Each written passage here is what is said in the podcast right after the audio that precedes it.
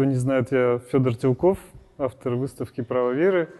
Мы давно к этому шли, и, в общем-то, с самого открытия, с самого планирования очень хотели, чтобы вот в рамках выставки состоялись разного формата диалоги историков, этнографов, культурологов. И, как мне кажется, это правильно, очень важно было пригласить, собственно говоря, героев проекта и дать возможность рассказать все в первоисточнике, потому что сколько ни фотографируй и ни пиши, личный контакт и личное взаимодействие все-таки это такое взаимодействие другого уровня совершенно. Вот, поэтому я страшно благодарен Сергею Вахтомову, что он согласился на этот разговор.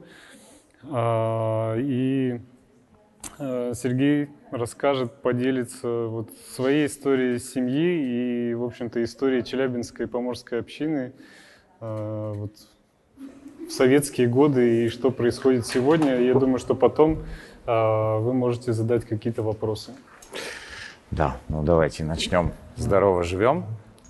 В общем, ну да, меня зовут Сергей, я в Челябинском молитвенном доме Святой Троицы Поморского Согласия являюсь уставщиком. Ну и как бы еще заодно завхозом, который как бы смотрит за всем этим хозяйством и как бы, ну, его сейчас содержит.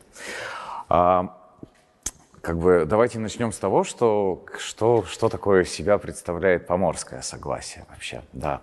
То есть мы беспоповцы, у нас нету никаких попов. Мы собираемся исключительно как бы братья и сестры все вместе для того, чтобы, ну, хвалить Господа во время службы. То есть вообще мы считаем, что хвалить Господа – это основная задача человека. Он для этого был создан. Ну, а потом появилась иллюзия, появился сатана, появился вот этот вот обман под названием грех. И человек, он, собственно, и находится всю жизнь в борьбе вот с этим вот грехом, с этой вот созданной иллюзорной реальностью. И как бы вот есть что-то настоящее, органичное, то, что является Божьим законом, да? Вот, собственно, наша община, она сейчас, вот, спустя, наверное, 100 лет, вернулась к своим, ну, таким вот, к такому историческому своему первообразу. Дело в том, что до 20-х годов в Челябинск был просто в 10 раз меньше, не в 10 раз, 100 раз меньше. Да, было 10 тысяч жителей, сейчас миллион. То есть как бы их собиралось всего 20 человек, и это были в основном домохозяйки, ремесленники и совсем, ну, пара купцов. Вот, то есть сейчас у нас примерно тот же самый состав. Домохозяйки — это у нас бабушки-пенсионерки. Братья — это вот мы такие ребята, которые там работают на стройках, значит. Ну и есть у нас пара таких людей, которые вот они немножечко в другом вот измерении живут, но они тоже являются по рождению старообрядцами. Вот, как я пришел к вере? Но дело в том, что я думаю, что людей, у которых предка старообрядцы было очень много, ну и сейчас есть полно, да? А именно вот тех людей, которые живут в вере сейчас, их мало. У меня этот пример был, это мой дедушка. Дело в том, что вот когда мне было 5-6 лет, я, то есть, ну, первый раз я прям осознанно помню, как они стояли и утром пели «Хвалите имя Господне» в 4:30 утра. То есть такое встает солнце, и они, значит, такие стоят. Вот у нас это была омоленная комната у деда, да. Вот. Они стоят, поют «Хвалите имя Господне». И я понял, что то, что они сейчас делают, ну, как бы это вот я сейчас, конечно, уже такой взрослый, рефлексирую на эту тему, но вот тогда я прям это почувствовал, что то, что они делают сейчас, они от этого испытывают вот невероятное какое-то счастье. Вот. И это действительно как бы потом уже я сам, когда у меня закончилась, так скажем, бурная молодость, да, я сам это тоже как бы неоднократно испытывал. И сейчас, в принципе, по утрам тоже, когда мы поем «Хвалите имя Господне», я испытываю это ощущение. Мне кажется, что ну, когда вот у человека есть возможность действительно предназначать, то есть выполнять то, что, для чего он создан, тогда вот многие вопросы, они не кажутся вопросами, они кажутся тем, что, ну, это всего лишь какая-то иллюзия, которая мешает жить, так скажем. Вот. Но мой дедушка, он пережил очень такую тяжелую историю, потому что в 1961 году И, собственно, и вот эта вот история, она может дать ответ, почему сейчас, допустим, вот наши беспоповские согласия, они такие малочисленные, да, то есть, ну, как бы вот, во всяком случае, поморская наша, я могу только за наши говорить, то, что вот, ну, на моление там собирается в каждом городе там 20-30 человек, и все в основном, как бы, это вот разрыв очень сильный, это те, кто родились в 20-е и 30-е годы, и потом резко идут там 80-е и 90-е, да, то есть, как бы, вот какой-то момент он исчез. В 61 году Никита Сергеевич Хрущев издает 5 мая указ о том, что нужно бороться с тунеядцами. Под этот указ попадают, ну, вообще абсолютно разные представители разных там вер и течений, там, и баптисты, и иеговисты, там, и в том числе старообрядцы. Вот. Как бы, как получилось у него? Дед, у него было 4 дочерей, да, и он как бы такой, ну, человек, как бы, который, ну, то есть вот он говорит, что я не он никогда не был колхозником. Но колхоз для него это было просто принятие какого-то... ну, то есть, это, можно сказать, ты как бы с дьяволом подружился. Вот для него это считалось, ну, каким-то вот тем, что нельзя переступать. И, в принципе, на самом деле он прав, потому что люди в колхозе в то время, они, во-первых, не могли из него выехать без, ну, такой бумажечки там с разрешением. Они работали как бы даже не за деньги, а там за какие-то трудодни, им там выдавали какие-то азатки. Ну, то есть, как бы очень грустно было им. Он, несмотря на то, что был единоличник, успевал как бы зарабатывать деньги, и как бы у него там было 4 дочерей, как бы, ну, все было более или менее хорошо. Но вот наступил 61 год, и как бы вот моя мама, она... Никогда ее не загонишь в молитвенный дом, и там ей ничего это не хочется. Она потому что говорит то, что вот из-за этой вашей дурацкой веры я в детстве пережила ужасный стресс. У нее, говорит, вот страшная картина. Это когда к ним пришли домой, и просто милиционеры забирают детей, его увозят на суд в районный центр. То есть там народный суд собрался, это собрали всех вот так вот, ну, кого только возможно, да, вот так вот собрали. И говорят, вот он такой-сякой своим детям говорит, что... есть Бог, что нужно ходить молиться, что нельзя, ну, как бы, вступать в пионеры, и все. И то есть, как бы, и то, что он не работает на государство. Вот тогда это было для них как бы каким-то, ну, вот, какой-то жестью. И вот, значит, его отправили за это в ссылку в Лесосибирск. Но причем, когда его отправили на ссылку в Лесосибирск, ему говорят, ну вот мы тебя привезли сюда, давай как бы начинай здесь работать. А он говорит, а как я буду здесь, зачем я буду начинать здесь работать? Я работал там у себя, у меня семья, как бы, ну да, я выкладывал печи, я работал по договору подряда с колхозом. Почему я, собственно, здесь должен начинать работать? Ну, в Лесосибирске в каком-то. Вот. Но для него была всегда принципиальная позиция, что воскресенье, суббота, ну как, 7-й день, его нужно отмечать. Вообще нельзя работать, и святые праздники тоже работать нельзя. Это прям вот, ну, то есть, даже если как бы, хотя, честно скажу, иногда компромиссы случались. Например, там бывало такие дни, что там, ну, какой-нибудь праздник типа Вознесения, и стоит жара, да, и надо все палить. То есть тут как бы, ну, когда вот такое что-то связанное с двором, это еще как бы можно было делать. Но вот идти именно вот зарабатывать деньги, обогащаться в праздники, дедушка вот нам привил такую... тему, что это делать нельзя. И объяснял он это тем, то, что Бог сам первый исполнил эту заповедь, еще не создав человека. Ну, то есть он как бы посмотрел, что он все сделал хорошо, и почил, и отдохнул от дел своих. То есть, и как бы дедушка нам часто говорил, что те первые заповеди, которые Бог давал вообще до грехопадения человека, пока они соблюдаются, этот мир, ребята, точно будут стоять. Так что вот у нас еще люди пока вроде естественным образом размножаются и плодятся, да, и как бы и 7-й день есть возможность соблюдать, так что апокалипсис еще будет не скоро. Но по духовным нашим представлениям Антихрист уже у нас царствует 350 лет. И все это проявляется в том, что такой вот... жизни, когда человек живет в гармонии с природой, в гармонии с теми людьми, которые окружают, становится все меньше и меньше. Я думаю, действительно можно провести какие-то исторические параллели. То, что там в Европе в это время зарождается этот пресловутый либерализм, который в итоге перерастает в то, что вот сейчас мы видим, да, вот в этот вот потребленческий индивидуализм, который господствует у нас во всем мире, что человек должен только зарабатывать деньги для того, чтобы их тратить, и для того, чтобы вот как-то вот быть какой-то винтиком в системе постоянного зарабатывания и постоянных трат этих денег, да, то есть вот.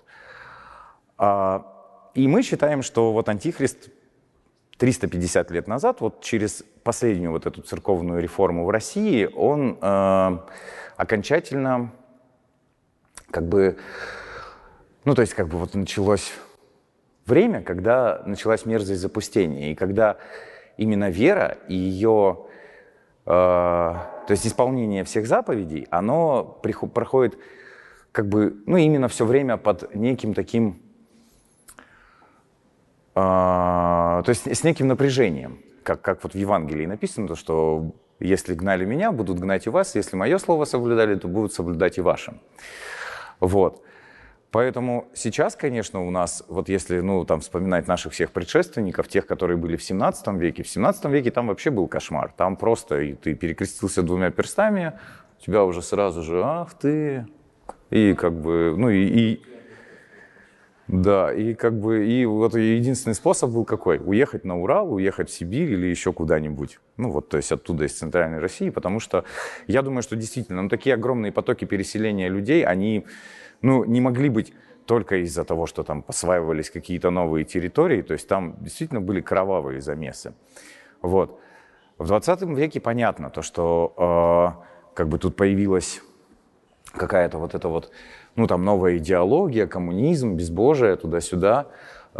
И, ну, тоже, да, то есть эти, ну, вот эти вот наши семьи, эти как-то наши вот устои, они как-то не вписывались в это все. А сейчас все старообрядцы живут в тем, что у них нету никакого такого видимого сопротивления. То есть сейчас каждый живет в сопротивлении с самим собой. То есть как не наделать много компромиссов и не стать мирским окончательно. Вот. Как бы... Ну вот у нас в Челябинске мы, как вот потомки тех, кто вот именно исповедовали свою веру очень долгое время, да, то есть у нас это все равно как-то идет семьями долгими. То есть вот у нас в семейном синодике, синодик — это такая книжка, где записаны имена людей, которых ты поминаешь на Вселенской панихиде. Их, ну как бы это такие есть 4 раза в год, дни памяти, когда ты вспоминаешь всех своих предков. Вот у меня, например, в семейном синодике написано 7 поколений назад. Но этот синодик, он просто составленный в 1932 году. А есть у кого-то, вот у какие-то семьи, у которых там в синодике и 8, и 12, и 16, и 14 поколений, как бы они очень большие. И то есть они все как бы, ну, действительно принадлежали вот к этой древней христовой вере. Я что-то сбился с мысли. Ты про воскресенье рассказывал, что дедушка соблюдал воскресенье. Я говорю о том, что вот это было для меня очень таким большим и серьезным примером. Как бы вот я увидел то, что это его делает, ну просто тем, кем он является. Ты еще рассказывал про то, что его сослали, и там это было проблемой. Там были проблемы, да, там в том плане, что он, несмотря на то, что он был в ссылке, он еще там получил 56 административных судимостей, как бы. И то есть, когда вот он, ну то есть там каким образом? Если ты приехал, ты должен устроиться где-то работать. А так получается, что там то воскресенье, то церковные праздники он работать не может. Ну, как бы идти и работать там по подряду или еще куда-нибудь. Если он не работает, его что делают? Берут и сажают в карцер на 15 суток. Вот. И то есть вот он так вот там практически 6 лет просидел, как бы вот, ну, все время из карцера, вот в этот вот, в ссыльный дом, где они жили. Ну, у них там такое тоже интересно получилось, у них там во время ссылки была такая среда, там, он рассказывал, среди них были и баптисты, и часовенные, и пятидесятники, и, короче, ну, и вообще кого только не было. У них была очень забавная история, когда 19 августа, значит, они сидели в камере. Это он так всегда очень забавно рассказывал это. Я, к сожалению, не смогу это репродуцировать так, как он, но очень забавная была тема. Значит, они сидят в камере. Там с ним сидел часовенный один, ну, из соседней деревни. Это Осиновский район Тюменской области. Сорокинский район сейчас.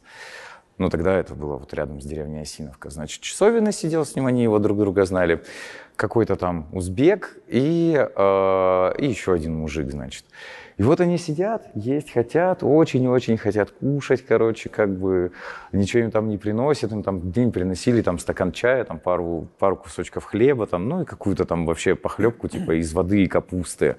Вот. А то есть, и они каждый там про себя, ну, потому что, как бы, когда каждый день участвуешь в богослужении, ты его за год, за два можешь запомнить, ну, просто наизусть, как бы, и как бы те, кто особенно выросли в традиции, они зачастую такие там маленькие службы, типа там павечерницы, там, ну, там, полуношницы, там, часов знают наизусть. И в празднике, когда у тебя нету книг, ничего, вот как бы слышно, что он, говорит, каждый сидел и вот молился. И тут хоба заходит, короче, новый начальник караула, типа посмотреть, что за сектаны сидят, как бы, что какие, что кого, что кто они по жизни, сейчас он там познакомится с ними. И он видит, что мой дед и этот часовенный, это его тоже, короче, из одной деревни с ним вместе, как бы росли вместе ребята, в общем, ну, земляки. И он такой вспомнил, что вот... Они там в детстве в этот день менялись яблоками, то есть как бы это была такая типа народная игра, как вот на Пасху делают катанки, да, когда яйца выбивают там, ну, какими-то шариками там или шишками, вот, на Преображение. У них в Сибири тоже был такой вот обычай, что они обменивались яблоками, как яйцами. И, короче, и этот начальник караула, он принес им яблок, такой говорит: пацаны, я рад вас видеть, вот. И после этого у него, собственно, началось облегчение в лагере в том плане, что, ну, на ссылке, что его стали меньше проверять и вообще смотреть, как он, ну, как часто он там работает, не работает. Вот.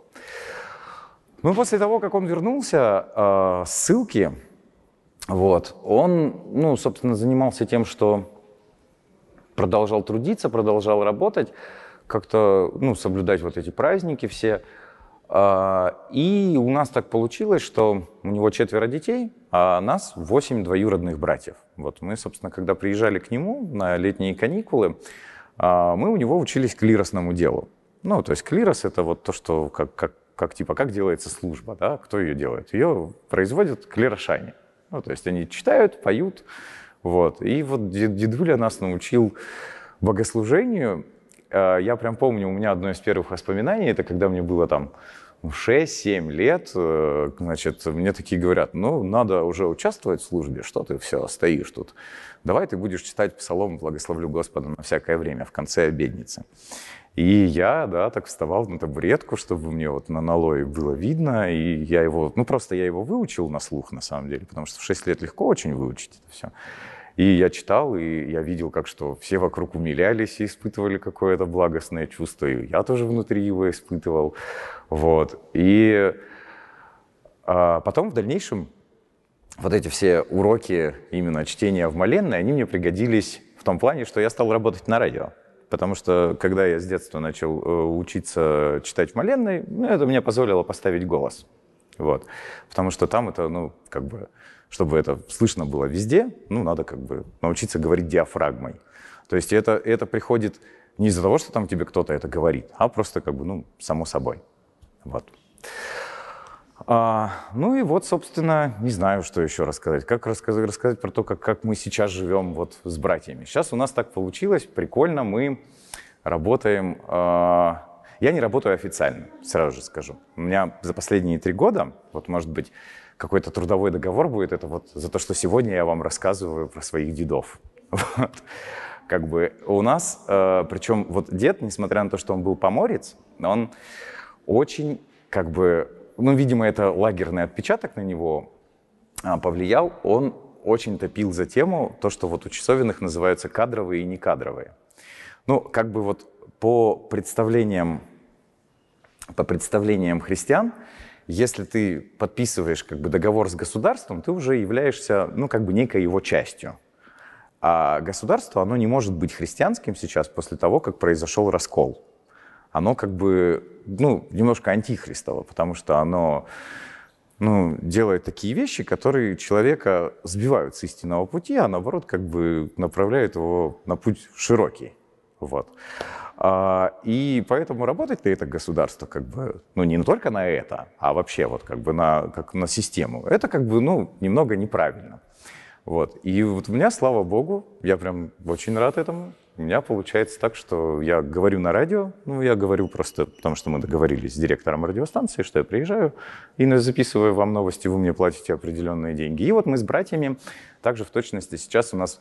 Получилась бригада полностью из своих, из как бы 4 человек. Мы заходим делаем, ну, конечно, это тоже постмодернист лютейший, да, как бы парни в косоворотках приезжают в Человейник, там в 25-этажный, и делают отделку. Да, со всяким вот современным дизайном, там, со всей вот этой вот штукой, хай-тек вот это. Но вот мы как бы вот продолжаем как бы деньги зарабатывать только руками. Вот. И у нас сложилась такая практика, что мы возобновили в нашей моленной практически ежедневное богослужение. Сейчас мало моленных по России может как бы, сказать, что вот они так делают. Потому что в основном соборы, у нас, когда собирается церковь, считается, что это собрался такой мини-собор. Вот соборы именно собираются только по субботам, воскресеньям, по праздникам. Вот. Мы как-то в Челябинске пришли к этому. Но это, конечно, все выглядит малочисленно, 4-5 человек, но, тем не менее, мы собираемся и делаем наше основное дело. Это хвалим Господа, Творца всяческих. Вот.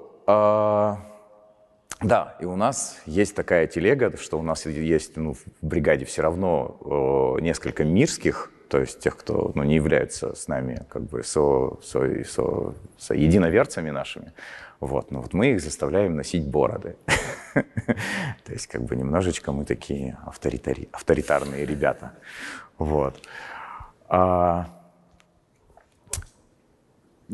еще я хотел рассказать о том, что нас все считают какими-то такими, упырями, которые любят жить только прошлым. Но на самом деле мы очень любим новые технологии. Вот в частности, у нас в Челябинске вокруг моленной мы сделали тротуарчик из переработанной пластиковой плитки. То есть из переработанного пластика. Вот, то есть мы заморочили местных экоактивистов, сказали им, поделитесь вашим собранным вторсырьем. Всех наших прихожан мы озадачили этой темой, что нужно собирать ПП-5.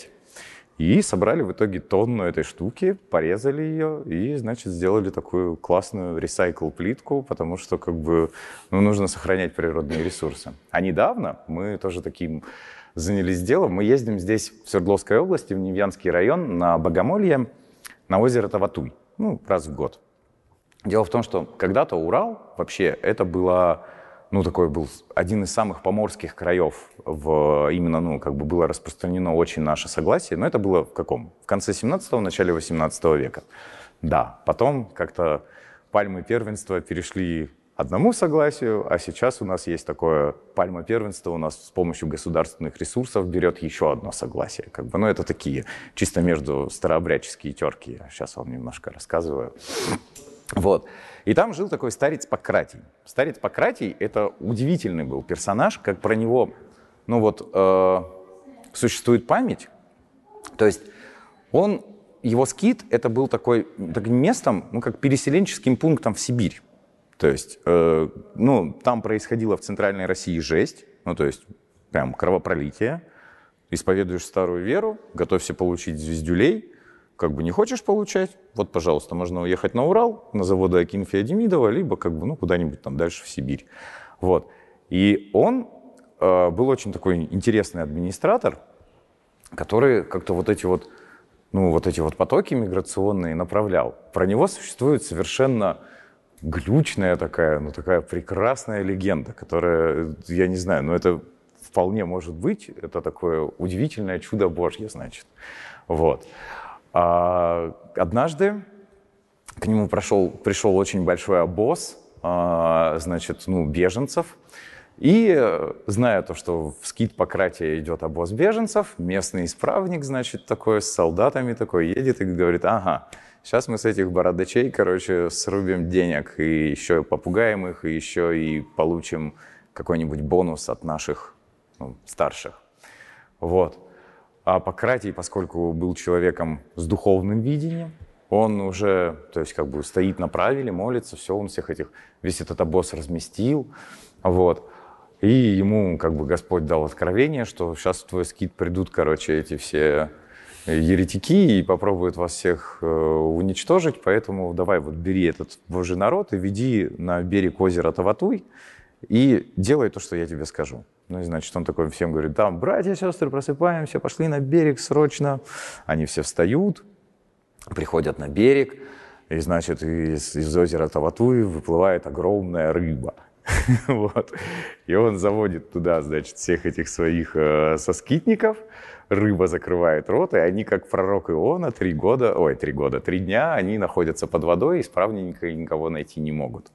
Вот.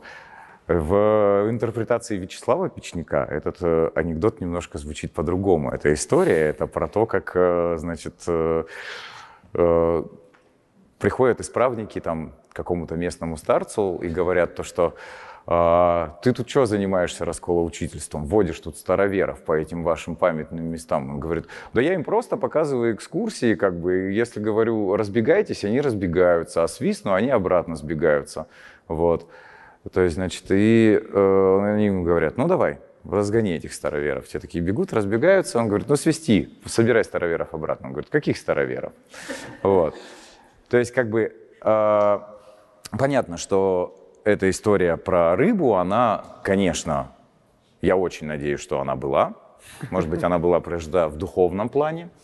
Но его обитель, вот эта вот на Таватуе, она действительно, она была долгое время для христиан местом покоя. Потому что тогда, 17 век, это вот... Сейчас, к сожалению, об этом не принято вспоминать и говорить, но это были репрессии похуже сталинских. Это было вообще просто трэш. Вот трэш, и не дай бог, чтобы такое когда-нибудь повторилось. Вот. И мы ездим, значит, туда, на это место, ну, молиться. А там стоят такие кресты, вот там у Феди фотографии есть этого. И Парсуна, то есть у нас как бы, ну, наших подвижников, мы не можем их канонизировать, но именно вот по церковным правилам после раскола. Дело в том, что у нас попов нету, и мы как бы не пишем им иконы, да, а пишем парсуны. То есть, ну, они там, конечно, изображены иконографически, как бы даже бывают нимбы у них, но уже иконами мы это не называем, а называем парсунами. И, то есть, мы не составляем службы нашим новым святым, а просто поем в честь них панихиды. Вот. И, значит, вот мы ездим туда и смотрим то, что там эта парсуна исчезла. Вот мы ее взяли, недавно отрисовали в какой-то графической программе и тоже с помощью переработанного пластика напечатали ее в этот раз на 3D принтере. Вот. Но когда делаешь из переработанного пластика материал для 3D принтера, нужно добавлять оксид фосфора. И оксид фосфора дал очень прикольный эффект, то что теперь, если ночью ты идешь по лесу, у тебя такой встречает светящийся 3D напечатанный Пократий. Вот. То есть, как бы... Вот. Я очень надеюсь, то, что наше понимание, ну, вот этого предназначения, да, именно человека, ну, его места на земле, да, оно...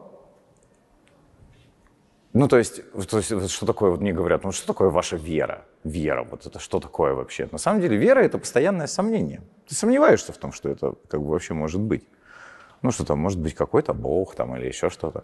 Но то, что ты преодолеваешь это сомнение, это, собственно, и есть вот этот процесс, который тебя вот заставляет вот хвалить Господа и, ну, как-то вот жить с этим. Вот это вот то, что я так сумбурно мог вам рассказать немножечко. У меня два вопроса, так, чтобы больше подробностей было. Первое, что было все-таки с общиной в Челябинске в советские годы? Известно ли, что происходило? Собирались тайно или открыто все было? Нет, в Челябинске произошел следующий момент. Очень жалко, что вот я немножко сегодня продинамился, не взял фотографии с собой. Значит, у нас до революции, ну, с 905 года, когда, ну, то есть прекратилось официальное преследование старообрядцев, то есть как бы до этого все было, но как бы все религиозные группы, они действовали за счет того, что мы сейчас называем коррупцией, как бы, ну вот, как бы собирались люди где-то там, ну, то есть либо уезжали туда, где нету людей, либо если у них была какая-то деятельность, она была связана с мирскими, и нужно было жить в городе, проводить собрания, можно было у кого-нибудь на дому, но надо было всегда платить деньги. Собственно, вот это название «двоедание», оно происходит от того, что хочешь носить бороду, плати за это больше.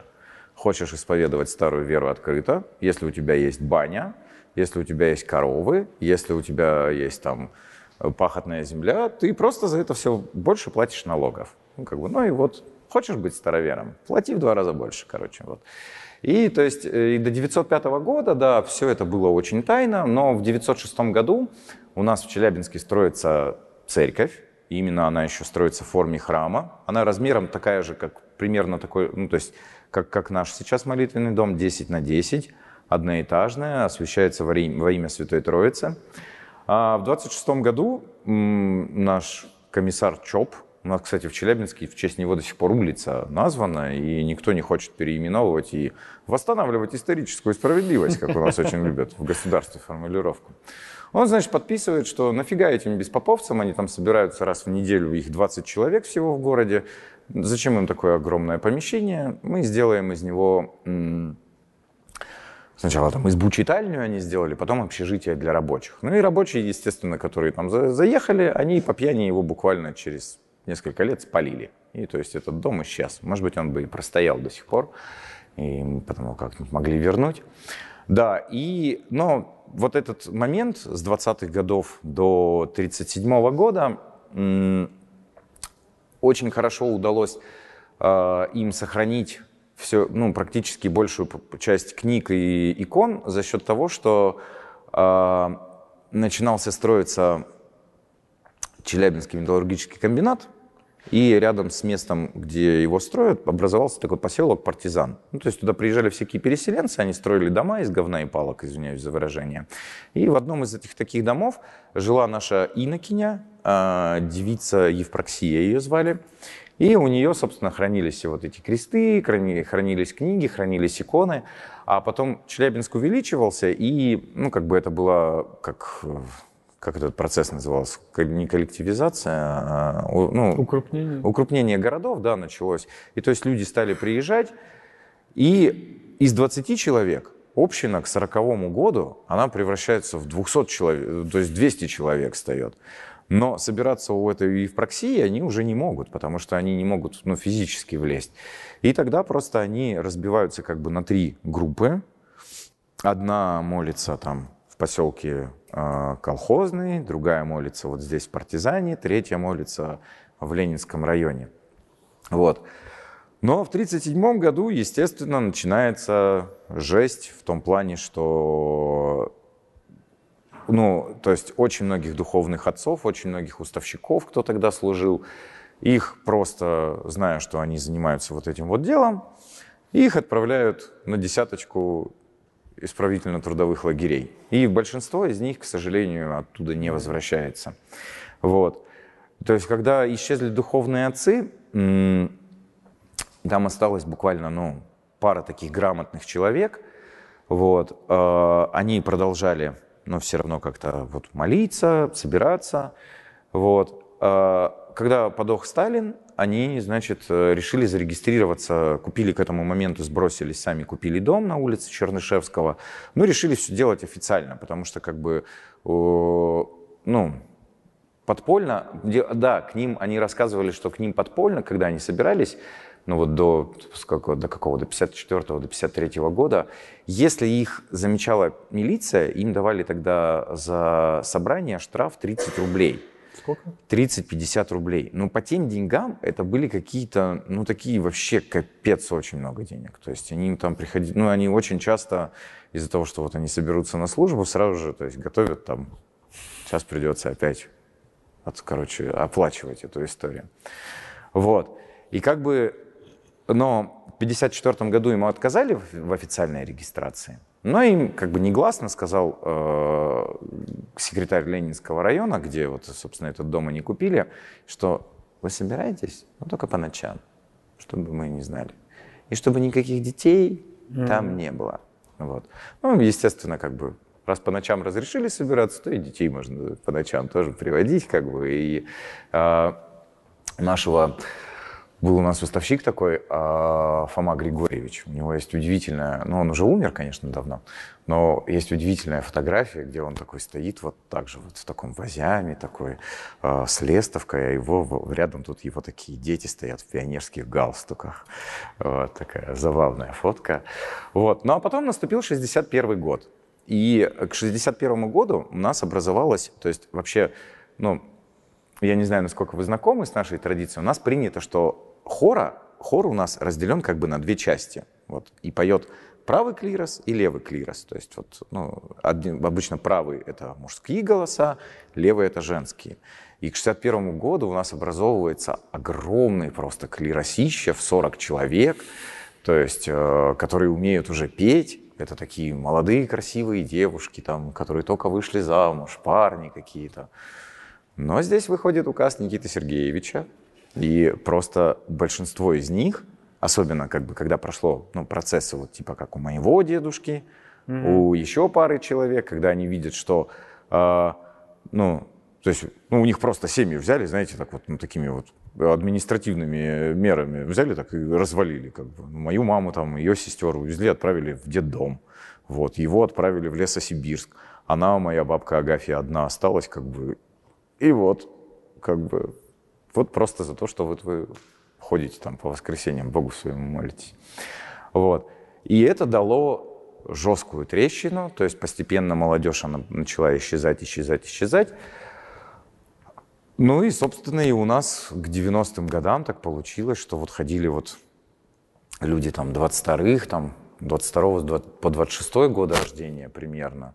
Ну и те, кто вот уже вот, как я, вот были мелкими. И, ну, мы росли, конечно, все-таки уже это был не Советский Союз, а это какой-то был переходный период. И поэтому, ну, меня, например, никто никогда в жизни не гнобил там за то, что я там, ну, как-то во что-то верю. Тогда, наоборот, мне кажется, тенденция еще была такая, модно было во все верить. И это как бы очень чувствовалось.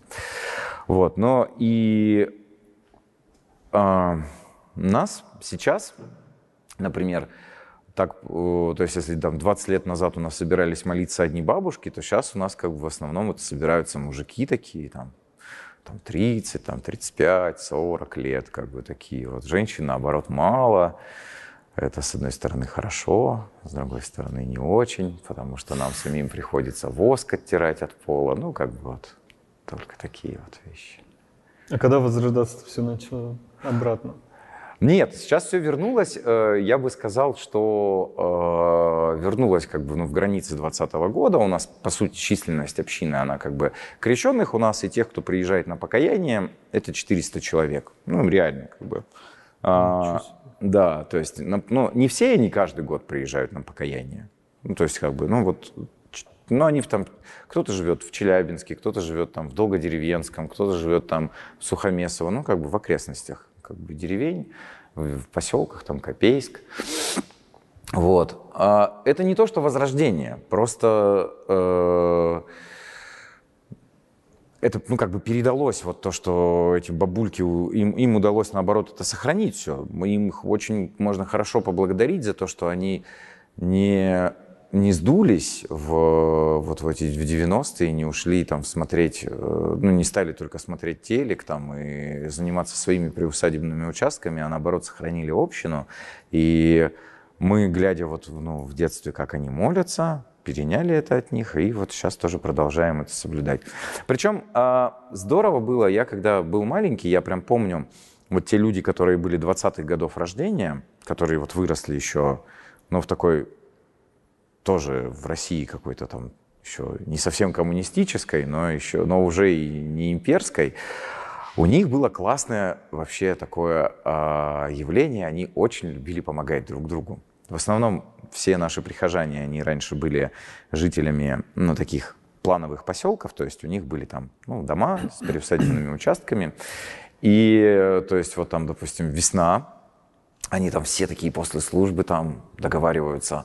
Ой, вот на этой неделе пойдем к этим сажать картошку, а потом к этим, а потом к этим. И то есть и реально так ты... Ну, я ездил в школу там, в соседний район, раз такой садишься в какой-нибудь троллейбус, видишь такой полный троллейбус бабок. И один дед у нас был прихожанин, Архип. Он у них как бы как командир был. Они раз поехали, там одним посадили, раз другим поехали, посадили. То есть там делали ремонты друг другу. Вот. А потом они вот как-то умерли. Хоть люди продолжали ходить, но у них уже вот как бы вот такие моменты, они почему-то были вот, ну, как-то постепенно сошли на нет.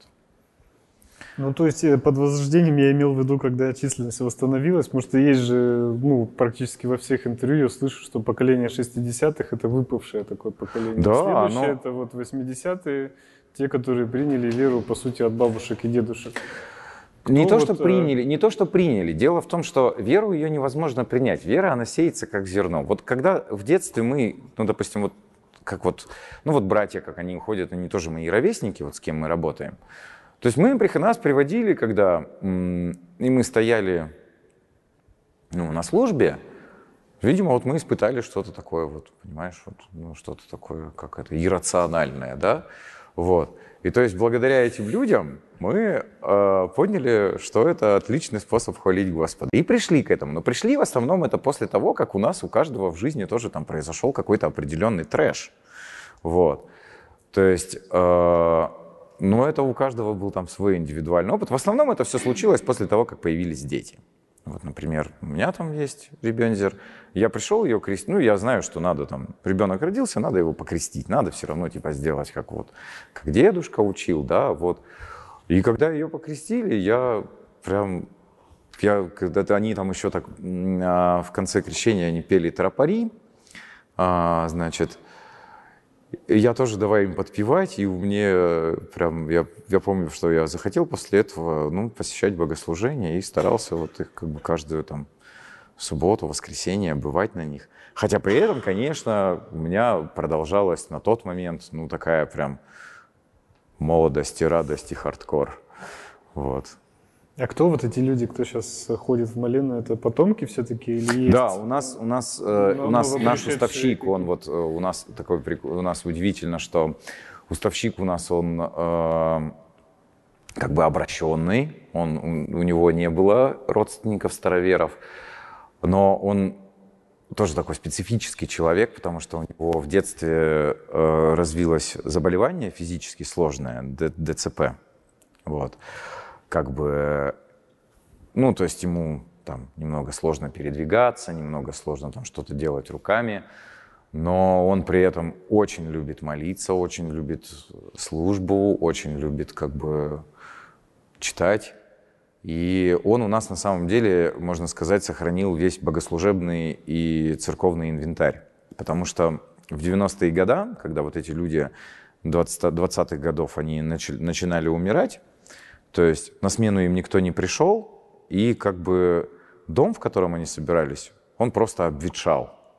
И все начало просто сыпаться, падать, и там во время службы, бывало, бегали крысы, там мыши, как бы прямо вот по престолу, там по книгам, как бы, вот. Но у него было крепкое желание как бы молиться, и когда... Ну вот все раз в год у нас есть такой обычай, ну как не обычай, мы раз в год принимаем таинство покаяния. То есть у нас нету попов, опять же, да, мы каемся, у нас либо есть старший, либо друг другу. Ну, то есть как в Евангелии написано. Вот. И, собственно, у нас как появился новый молитвенный дом? Просто однажды, ну так сложилось, что там 2-3 года все приезжали на покаяние, все видели, что дом падает, и вот что вот он там один возится вот этими кривыми руками своими, вот. И поняли, что зачем не исполнять заповедь про десятину? Надо ее сейчас исполнить и сделать для Господа новое святилище. И вот у нас так получилось. Это, слава Богу, как бы очень хорошо. Вот. Ну, люди, к сожалению, которые вот, да, родили, вот у кого молодость выпала на 60-е годы, они сейчас, если у них там, ну, как бы возникает какая-то потребность именно, ну, в плане того, что им там хочется там приехать на исповедь или там, или еще как, они в основном это делают так. У них какое-то, ну, видимо, может быть, это вот как с молодости привычка появилась. У них какая, ну, то есть они всегда такие говорят, только можно там никого не будет, мы придем там только одни. Ну, вот я не понимаю, почему так, ну, вот. Ну, такая советская травма, мне кажется. Да. Ну что? Я думаю, да, все, да, хватит. Если вы хотите что-то спросить, я думаю... Можно, да? Да, конечно. Спасибо за рассказ. Я правильно поняла, что у вас же соборное управление, да? Если не секрет, как это происходит? Ну, как происходит? Вот, допустим, у нас нужен, ну, есть у нас хозяйственный момент, да, там, скажем, надо нам сделать глобальную уборку или мы решили, там, что нам нужно поменять книги, да, ну, потому что они в процессе, там, что там происходит. Мы собираемся, вот просто так, собранием, и решаем, выбираем ответственного. То есть это все происходит исключительно как бы голосованием. У нас в нашем согласии вообще нету никаких главных и никаких начальников. Все решается исключительно соборно. И то есть если даже вот мнение на какой-то, на определенный вопрос у нас может высказать только собор. Ну вот в частности, допустим, сейчас вот по тому, что происходит, у нас вот от нашей церкви ни разу еще не прозвучало заявление, потому что у нас не собирался собор именно всероссийский. Угу. Вот. Как бы, ну, есть отдельные личности, которые что-то говорят. Ну, так, да, так у нас вот это все происходит. То есть вот сейчас у нас Олег уставщик, я тоже уставщик, как бы, ну, меня выбирали на духовного наставника, но я из-за того, что я понимаю, что я еще к этому не готов, как бы, не то, что не готов, короче, просто чтобы начинать принимать исповедь, нужно самому иметь какой-то побольше жизненный опыт. А по старым правилам, которые даже нарушались во времена протопопа Аввакума, вообще в пресвитеры рукополагать можно людей только после 35 лет. Вот. И чем старше человек, чем мудрее, тем он может, вот, мне кажется, как-то быть достойным свидетелем таинства покаяния. Как бы я вот еще, честно говорю, не готов к этому. Но когда возникают такие ситуации, что там человек умирает. У меня было такое, что я ездил и тоже просил Бога помочь, чтобы я был свидетелем, и человек покаялся, и чтобы как-то получилось. Ну, я в основном крещу новорожденных, вот, когда такое происходит. То есть в год мы крестим обычно там 2-3 человек, а панихиды у нас там раз 30 проходят. Вот. То есть да, панихиды. Дело в том, что я вот уже не хожу на панихиды молиться вообще, потому что я ее, во-первых, выучил наизусть. Вот. Во-вторых, я как-то подумал, что я уже столько молился за усопших, что мне Господь вот так пунктик поставил, что хватит. Вот. Ну, то есть вопросы веры вы не обсуждаете? Вопросы веры мы обсуждаем. Ну как, мы обсуждаем вопросы веры.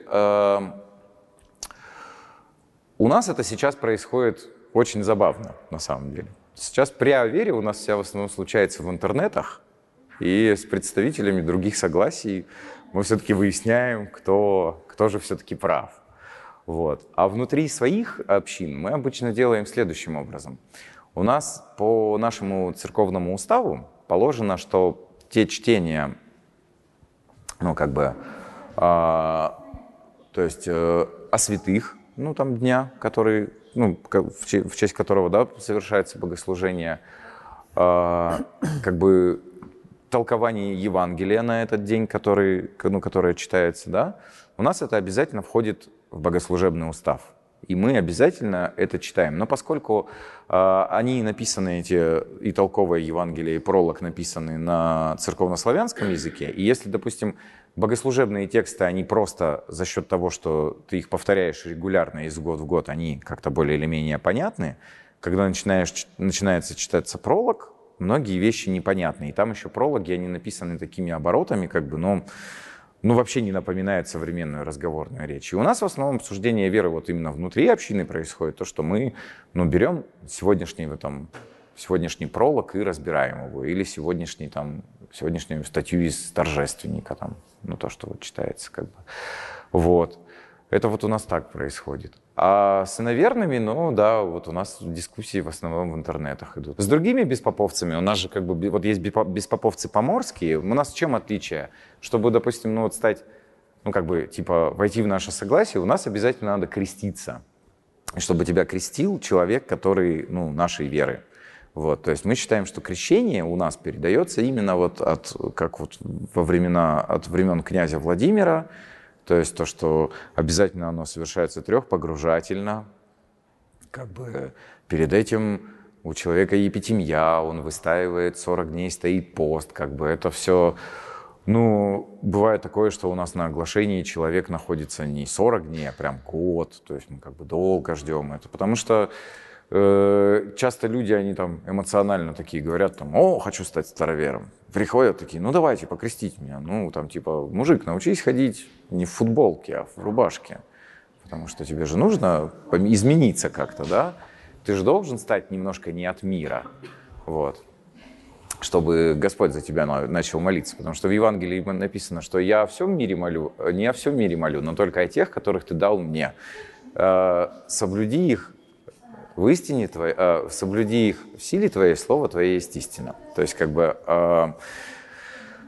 И когда человек, ну, хочет прийти к Богу, он тоже не должен только сказать, что «О, Господи, я хочу к Тебе». Надо какой-то шаг, ну, к Нему сделать. Понятно, что когда-то там один раз было, что разбойник на кресте покаялся, но это для него в тот момент было этим шагом. А сейчас вот для нас, людей, которые живут в 21 веке, ну, тоже какие-то необходимо делать такие шаги, которые это вот... такая, ну, должна быть плотная работа над собой. Поэтому вот мы очень к моменту крещения, например, трепетно относимся, и поэтому у нас вот такие есть с ним связанные моменты. Но вот с другими беспоповцами мы в быту вот, стараемся не ссориться, дружить, вот, и как бы, и, ну, как-то вот в этом мире существовать. Конечно, это удивительная история, как вот одно такое вот дерево превратилось в какой-то непонятный куст разных вот этих вот воззрений, разных историй. Но вот так вышло. Ну, то есть не в интернете крестились, просто не в интернете дискуссионных площадок этих нет. Или они есть, но они какие-то. Ну, я не понимаю, ну, то есть нет, мы в дискуссии в интернете у нас постоянно происходят. Они происходят и с безбожниками, и с, то есть, и с другими вот староверами, и с никонианами, как бы, ну, мы, как бы, это очень, как бы, сейчас просто вот это вот, ну, обрело другой вид. Раньше, 100 лет назад, это уже люди собирались на диспуты, то есть это было там, в Москве очень любили там в каком-нибудь технологическом институте собраться бородатые старообрядцы и выяснять, ну, там, как же все-таки нам быть с приемом еретиков или не быть с приемом еретиков, то есть вот. А сейчас это вот так вот, вот жизнь устроилась, теперь это все происходит вот именно в качестве, ну, вот так вот. Таких дискуссий. Ну вот, например, прививок от коронавируса было ли какой-то... как мы обсуждали, поэтому... был ли у нас... Вот. Ну смотрите, у нас, значит, по коронавирусу. У нас согласие, естественно, как и сейчас люди тоже в некоторых вещах же разделились во зрениях, тогда тоже люди разделились, они такие, одни сказали «нет». Ну то есть вот те семьи, которые более традиционные, вот у меня, например, дед, он вообще не пользовался медицинской помощью никак, от слова совсем. Он у меня, кстати, к концу жизни отрезал свет от дома, сжег паспорт и ни разу не принимал пенсию от государства. Ну, вообще просто, потому что как бы он считал, что человек должен сам себя кормить, сам зарабатывать, без какой-либо помощи, вот. Я, например, со своей женой, она у меня, ну, в прошлом была мирская, сейчас она христианка. Я с ней ругаюсь, когда она там, ну, знаете, там бывает у нас там такое правительство, типа, хочет, ну, как-то простимулировать семейную жизнь и такое выплаты делает. Я говорю, ну, мы с ней реально начинаем ругаться. Я говорю, нельзя. Ты что, так дешево душу сатане продаешь, берешь у них деньги, у этих людей. То есть, как бы это делать не нужно.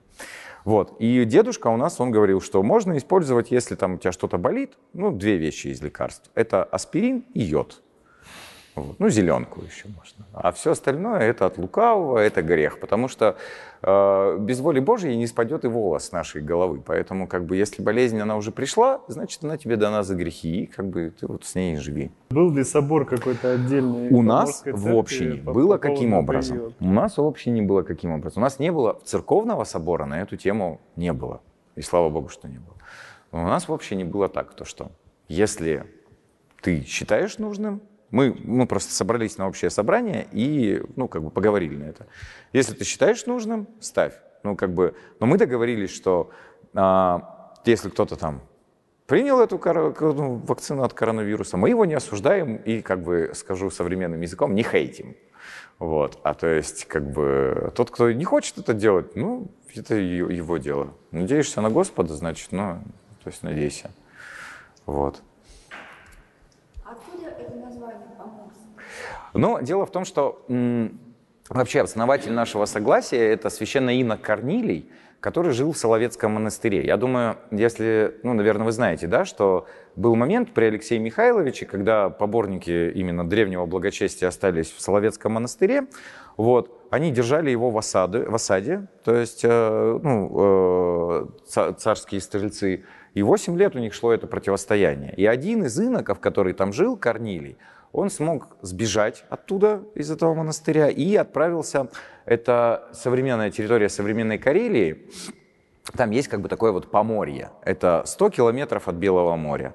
И вот, собственно, там есть Вык-озеро, к которому подходит река Вык, и это место, достаточно рискового земледелия, но они там поселились, выращивали пшеницу, у них была там сеть скитов своя, и, собственно, там были составлены поморские ответы. Но почему поморские? По месту поименования. Но эти поморские ответы, кстати, удивительная штука, но они используются практически всеми старообрядцами в полемике, в чем были неправы реформы Никона именно. Именно богословские обосновывают их неправильность. Этих реформ. И, собственно, от этого у нас появилось название «Поморские». Но у нас еще внутри Поморского согласия есть так, сложилось исторически. Есть такие южные поморцы, которые жили там в Краснодарском крае, где-нибудь там в Ставрополе, в Воронеже, И есть северные поморцы. Северные — это в основном все, кто раньше были федосеевцами, безбрачниками, то есть не принимали брак. У нас тоже внутри согласия очень долгая была полемика на тему того, что как нету попов, а плодиться-то и размножаться нужно, потому что по-нашему, если тебе человек говорит, что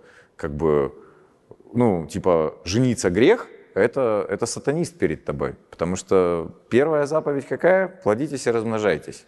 И поэтому у нас очень долгая была внутри согласия полемика. Появилось Федосеевское согласие, Филипповское, которое там вообще считали, что и нельзя молиться за государство, и нельзя принимать паспорта. Это удивительно, то, что при этом всем в нашем согласии, у меня мой дед, он всю жизнь был поморским брачником, да, он тоже не брал паспорт, в итоге отказался от него, все так немножко переплетается. И по поводу не лечиться, мне кажется, это тоже такая какая-то полумонашеская история.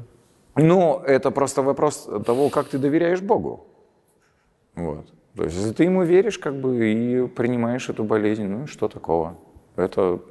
Слушайте, он у меня при этом он дожил до 96 лет.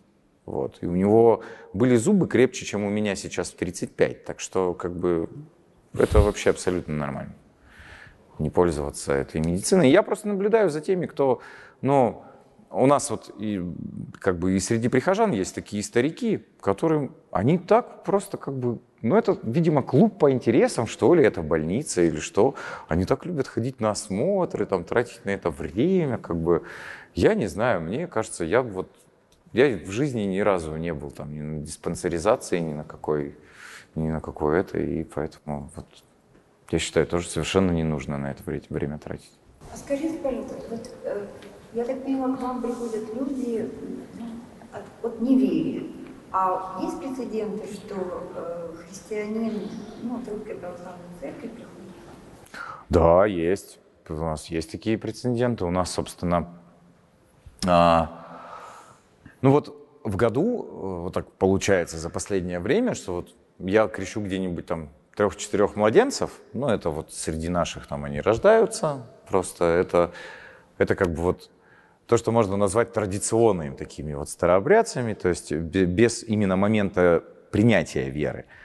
А так бывает, что там 1-2 раза в год к нам приходят люди, которые, они там долго практиковали, допустим, там в православной церкви или там в каком-нибудь белокреницком согласии. Но это очень это сложный момент, потому что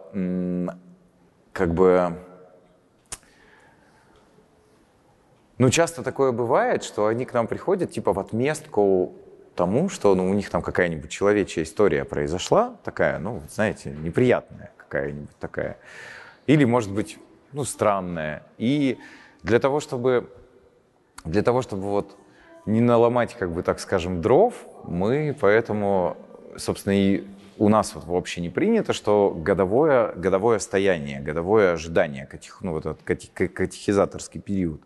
Вот. Но вот у нас есть Анечка, это Елисавета, она покрестилась у нас уже года 3 назад. Она до этого была уставщицей у Никониан, ну как это называется, регентом, да. Вот. А сейчас, ну, у нас она для того, чтобы как бы как она говорит, не воскресить в себе ту никонианку, она, короче, отказывается от клиросного служения, она чисто стоит, молится, как бы. Вот. А есть же, наверное, примеры, когда в обратную от вас уходят куда-нибудь в другие? У нас есть примеры того, что те, кто были родовыми староверами, у кого деды, прадеды были как бы не просто прихожанами, а были там уставщиками или даже наставниками, что их дети, они встают, ну там, один у нас инцидент есть очень забавный, я расскажу, конечно, в общем, у нас у одной прихожанки, значит, дочка вышла замуж за еврея. Вот. И у них родился сын. Ну, его покрестили у нас. Вот. А в 99-м году он решил по программе «Сахнут» уехать из России. Короче, он уехал, и там он полностью прошел все галахические процедуры, и он сейчас, представляете, стал раввином. Вот. Вот такие прецеденты у нас есть. А к никонианам обычно от нас не уходят. Не, ну я имею в виду, внутри старообрядчества же такое. Ну, я не знаю, у нас, вот в частности, у нас вообще ни такого нет. Может быть, где-то. В другом ауле. В другом ауле, а у нас точно нет.